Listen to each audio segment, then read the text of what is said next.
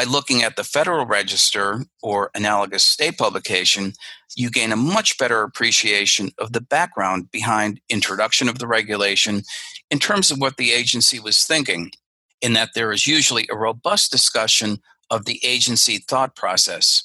Moreover, it becomes even more interesting when the agency receives comments on the proposed regulation.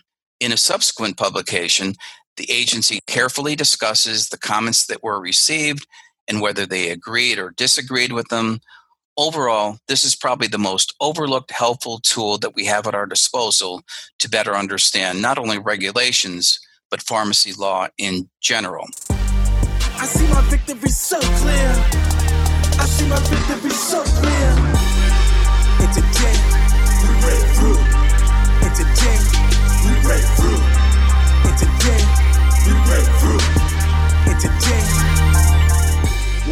Up, Fit Farm fam? Welcome to the Fit Pharmacist Healthcare Podcast, where we empower you to make a breakthrough and dispense your full potential. My name is Dr. Adam Martin, and I'm your host for the podcast. I've been a practicing full time community pharmacist since I graduated pharmacy school back in 2012. I'm also a professional speaker, author, and lover of living life to the fullest. The Fit Pharmacist community exists to serve you to dispense your full potential by learning from our world class guests on how to practically apply simple solutions to not only elevate your pharmacy career but nail your nutrition, master your mindset, and fit fitness into pharmacy through simple solutions to guide you to live a fulfilled life with passion and purpose. Thank you for being here. Now let's dive into this week's new episode. My class is the most important one you will have as a pharmacy student. Likely, this is what every pharmacy professor thinks and feels because they are so passionate about what they teach.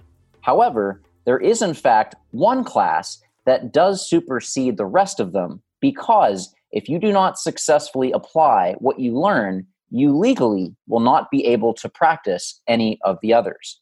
If you do not successfully apply pharmacy law and pass the MPJE after graduation, you legally won't be able to practice any niche in pharmacy.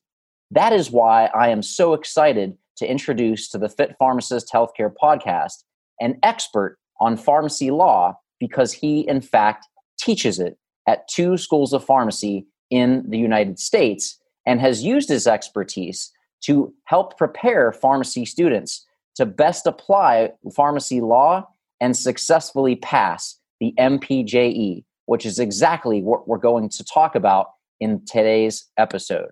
I am really excited to introduce to the Fit Pharmacist Healthcare podcast Jerry Musheno, RPH Esquire, who teaches pharmacy law at Wilkes University Nesbitt School of Pharmacy and Jefferson University College of Pharmacy. He has devoted much of his professional life to assisting students to pass the MPJE exam. He graduated from Temple University School of Pharmacy and Temple University Beasley School of Law. He has enjoyed a varied pharmacy and law career, including operating his own pharmacy and serving as director of the Medicare Part D appeals and the eligibility appeals related to the Affordable Care Act. He also serves on many community boards, and now he is here with us today to share his expertise in helping you pass the MPJE. Jerry, welcome to the Fit Pharmacist Healthcare Podcast. Well, thank you for having me. I am really excited to dive into this because looking back when I was a pharmacy student, we're getting ready to graduate, we're taking the boards, and there's two main exams. There's the NAPLEX, the drug information, but then there's the MPJE, the exam where, you know, there's four or five answer choices and two or three of them could be the right answer and you don't know which one's right. And there's a lot of stress and anxiety on that exam because depending on the outcome, can really determine whether or not you graduate and you, you pass that exam and start practicing right away, or there's a longer waiting period. So, literally, that is the rate limiting step, if you will, for being able to practice as a pharmacist. And uh, I'm really honored to have you here uh, today on the podcast to share your best practice tips because you have so much experience with that. So thank you so much for making the time and for being with us here today. Sure. So that brings us to our first question. The number one thing pharmacy students want, want to do after they graduate is pass the exam. And I find that there is a lot more anxiety riding on passing the MPJE compared to the NAPLEX. Uh, so that brings me to the first question is how can pharmacy students best prepare for the MPJE exam? Adam, that's a very good question. And I hope after today, students can walk away with a sense that they at least have a, a blueprint or a game plan to attack the MPJE. Probably the most important thing for students to remember is to use the NABP competency statements as a guide. And I can't emphasize this enough. They are truly the blueprint for the exam. And quite simply, if a topic isn't included in the competency statements, then it won't be covered on the MPJE exam. The competency statements can be accessed on the NABP website at www.nabp.net. Once you're on the website, you click on the MPJE program, and then you can download the NAPLEX MPJE application bulletin, which contains the competency statements. Equally as important is to pay attention to the relative percentages of the three main coverage areas, namely Area 1, which is pharmacy practice, Area 2, which is licensure, registration, certification, and operational requirements, and 3, general regulatory processes.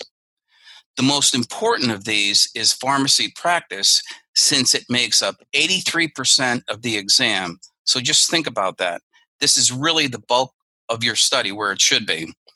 And as the name suggests, this area deals with the day to day practice of pharmacy, covering such topics as legal responsibilities of pharmacy personnel in areas such as inventory and loss and or theft of prescription drugs. They also cover acquisition and distribution of pharmaceuticals, issuance of prescriptions, proper dispensing procedures, offers to counsel, dispensing of non prescription products, record keeping, and handling of hazardous materials under USP 800, which became effective on December 1st, 2019. And since that just went into effect, you can be sure that you would be getting some questions on USP 800. What I would strongly suggest is for students to convert the actual competency statements and their subtopics to an Excel spreadsheet. From there, and to make studying a little more productive and fun, challenge yourself to make up questions that you think you might face on the MPJE exam based upon the competency statements and the subtopics on the Excel spreadsheet, with a special emphasis on pharmacy practice section, which, as I already mentioned, makes up 83% of the exam. The licensure, registration, certification, and operational requirements section comprises 15% of the exam, and the miscellaneous section, general regulatory processes, comprises just 2% of the exam. Another passion of mine is to reinforce to students for them not to think in terms of federal law versus state law. By separating the two, it makes studying for the exam that much harder. The laws in a given jurisdiction are simply that an MPJE question will never ever state under federal law, XYZ applies, but what applies in this jurisdiction? My advice is for students to grasp the federal law at the same time as the state law by understanding any more stringent applications of state law. I'll give you an example. Most states largely follow federal rules for conducting a controlled substance inventory. But some states are more stringent in requiring an annual versus a biennial inventory, or requiring signatures of those taking the inventory, which is not required under federal law. I would also like to remind students that mid level practitioner prescriptive authority is covered on the MPJE, but this information is not typically available from the Board of Pharmacy. and they may have to research this information on the respective board websites of the mid level practitioners. For example, they would go to the Board of Nursing website for information on CRNP prescriptive authority. Another potential source of valuable information can be found on the respective state board websites. I would advise searching every nook and cranny of the website for any special notices, frequently asked question sections, and even forms. And last but not least, if the Board of Pharmacy publishes a newsletter, be sure to look at not just the recent issue, but the last several years of that publication. All state board newsletters can be found on the NABP website, which, as I mentioned before, is www.nabp.net. That pretty much summarizes my high level suggestions, but I would encourage anyone who has additional questions to contact me at jmush, that's J M U S H, at mpjemadeeasy.com. Those are exceptional overviews of resources we have, Jerry. So thank you for sharing that. Now, if you guys heard his email address, which I will have in the show notes below so that you can easily reach out to him, he mentioned his URL, which is MPJE Made Easy.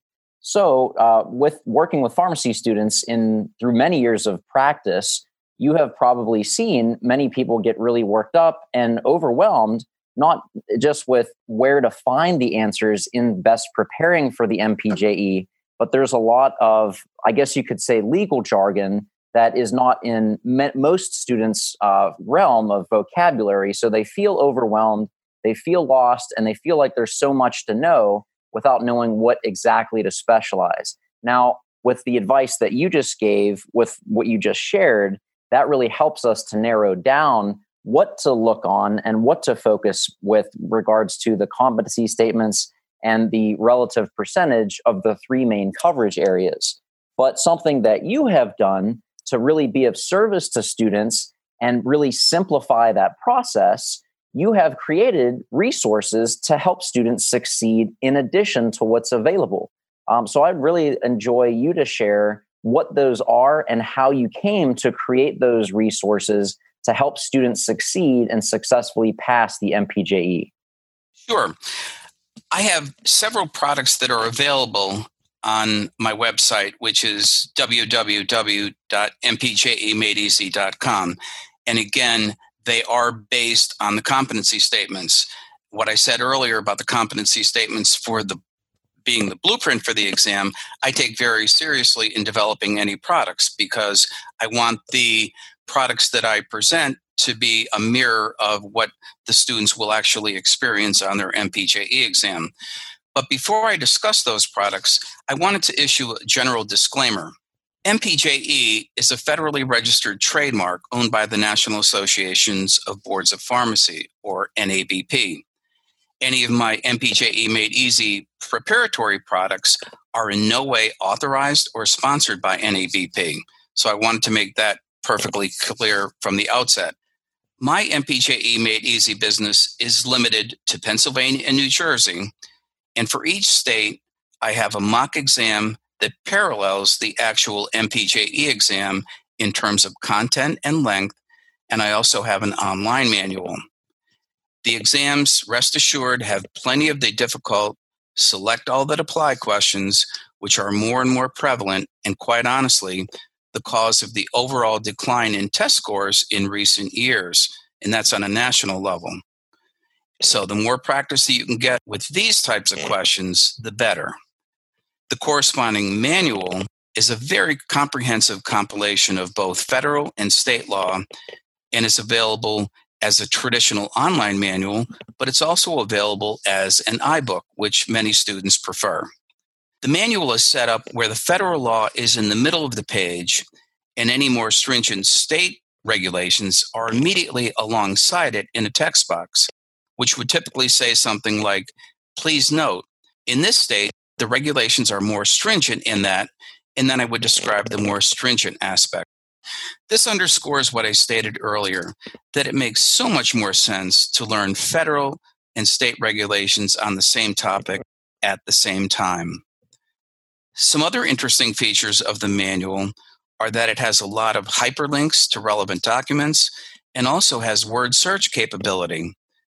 The manuals also include information on mid level practitioner prescriptive authority. For Pennsylvania and New Jersey, I also have an MPJE prep audio product of approximately five hours in length, both for Pennsylvania and New Jersey. The content mirrors that of the manuals, but I make it available because some students learn more easily by listening compared to reading. One additional service that I offer with my products is that I encourage students to email questions to me related to my study materials. Many students do take advantage of this, and it is especially gratifying to me to receive emails from students who have passed their exams that say to me that they couldn't have done it without the guidance and support provided through this additional emails. I have also an affiliation with Exam Master, where I am preparing mock MPJE exams for additional states. While there are no manuals or audios affiliated with Exam Master, I continue to add to the mock exam list. Currently, I have written additional exams for Florida, Illinois, Maryland, Massachusetts, Missouri, New Mexico, New York, Ohio, and Texas, and continue to add to that list. The Exam Master website is www.exammaster.com. And while that summarizes the available resources, anyone can feel free to contact me again at the jmush at mpje made easy address. And even if your state wasn't listed in any, any of the states that I listed, either on the MPJE Made Easy site or Exam Master, still feel free to reach out for me because I am sure I can still provide some general high level guidance for anyone who's really stuck on a particular state, wondering if a certain aspect of a regulation will be tested or not. So, even if your state, again, is not mentioned, feel free to reach out to me with any questions that you might have. That's exceptional. Thank you for going over that. And I can only imagine the countless hours that have gone into not only taking that material and organizing it, but doing it in a streamlined process so that students can easily engage with that and really work through that material so they can feel best prepared along with the mock exams that you've done and then also offering that huge value piece of having your accessibility through email to answer those questions and help students that might get stuck on a certain topic or question to guide them through that process so i think that's really an amazing value and service that you do not only to pharmacy students but to our profession. I'm so excited to present to you Gen Z Pharmacist. This book has been in the works for four years and not only will walk you through in a step by step format how to dominate pharmacy school and script your dream career, but it also includes 22 interviews from the most impactful professionals in our profession. You know, one of the first things I thought of as I read through this book was, wow, I wish I would have had this available to me in pharmacy school. And I graduated back in 2008, but what an incredible, timeless resource that is all about how to make the most out of your time as a pharmacy student and how to really prepare yourself and get ready to make that transition into new practitioner life. Hey guys, I am just checking out this book by Dr. Adam Martin. Goes through some great examples of some successful pharmacists uh, to really give you some great inspiration as you're thinking about what you want to do when you finish pharmacy school. So it's a great book for you to check out and um, hope all of the pharmacy students will get a copy and be prepared for the Gen Z pharmacist.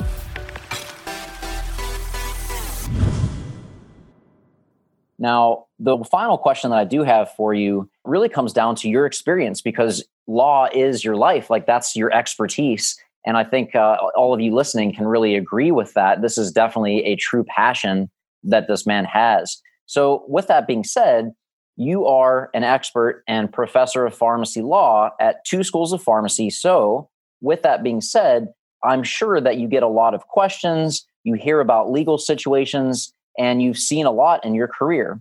So, with all of that experience, are there any best practice tips that you can suggest to either pharmacy students about to graduate or newly licensed pharmacists in the profession that you would deem as must know or things to avoid?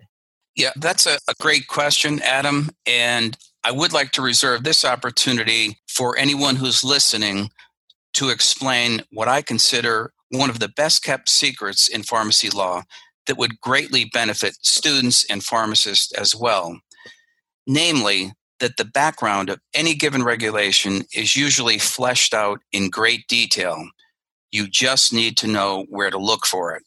When an agency such as the State Board of Pharmacy, the DEA, or the FDA proposes a regulation, they provide notice in a given publication to those who will be affected by the regulation and provide them an opportunity to comment on the proposed regulation. For proposed federal regulations of the FDA and the DEA, the notice is published in the Federal Register.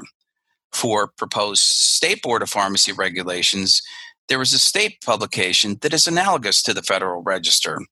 In Pennsylvania, that publication is the Pennsylvania Bulletin, and for New Jersey, the publication is the New Jersey Register. All other states do have a similar publication, which might be known by a similar name or under you know a bulletin or a register. When you look at a final regulation, sometimes you wonder what the board or agency was thinking when they drafted it, since final regulations have no additional discussion by looking at the Federal Register or analogous state publication, you gain a much better appreciation of the background behind introduction of the regulation in terms of what the agency was thinking, in that there is usually a robust discussion of the agency thought process. Moreover, it becomes even more interesting when the agency receives comments on the proposed regulation. In a subsequent publication, the agency carefully discusses the comments that were received and whether they agreed or disagreed with them. Overall, this is probably the most overlooked helpful tool that we have at our disposal to better understand not only regulations, but pharmacy law in general. So, when a new regulation is promulgated, you should really research the background of the regulation to get a much better appreciation of the reasoning behind it. At the end of any DEA regulation, for example, there would be a reference to the underlying Federal Register. And for any state board of pharmacy regulation in Pennsylvania, for example, there would be a reference to the underlying Pennsylvania bulletin. If individuals listening to the podcast today only remember one thing, namely, this relationship between a regulation and the underlying documentation and the wealth of understanding that can come from looking at the underlying publications, then I think that listening to the podcast would certainly have been worth it. And I wanted to present today and remind listeners that they can reach out to me at any time for any additional questions that they might have. That's absolutely phenomenal advice and definitely something that is invaluable for pharmacy students, or if you're a pharmacist looking to get licensed in other states or you're looking to move as a potential, this is definitely a resource and a man that you really would I would recommend connecting with because of not only his expertise, but his genuine passion for helping pharmacy students to make that a success. So I just want to acknowledge you again, Jerry, for all the amazing work that you do for students and our profession because you can't practice pharmacy until you get certified and pass that MPJE exam. So that really is uh, the bottleneck or rate limiting step to being able to practice as a pharmacist. So with that being said, thank you so much for all that you do. Thanks again for having me. My pleasure. Guys, this is Dr. Adam Martin of the Fit Pharmacist Healthcare Podcast, signing off with the Jerry Musheno. Go forth, be great, and dispense your full potential. Thank you so much for listening through to the end of that episode. I hope you're going to share this all across social media. Let people know that you're subscribed to the Fit Pharmacist Healthcare Podcast. Let me know. Post it. Tell me how it's impacted your pharmacy career and life. I would love to see your thoughts. I can't wait for this amazing and passionate community we're creating of leaders in healthcare. You're now a part of the movement, a part of the family. thank you for being here. I can't wait to share the next episode with you.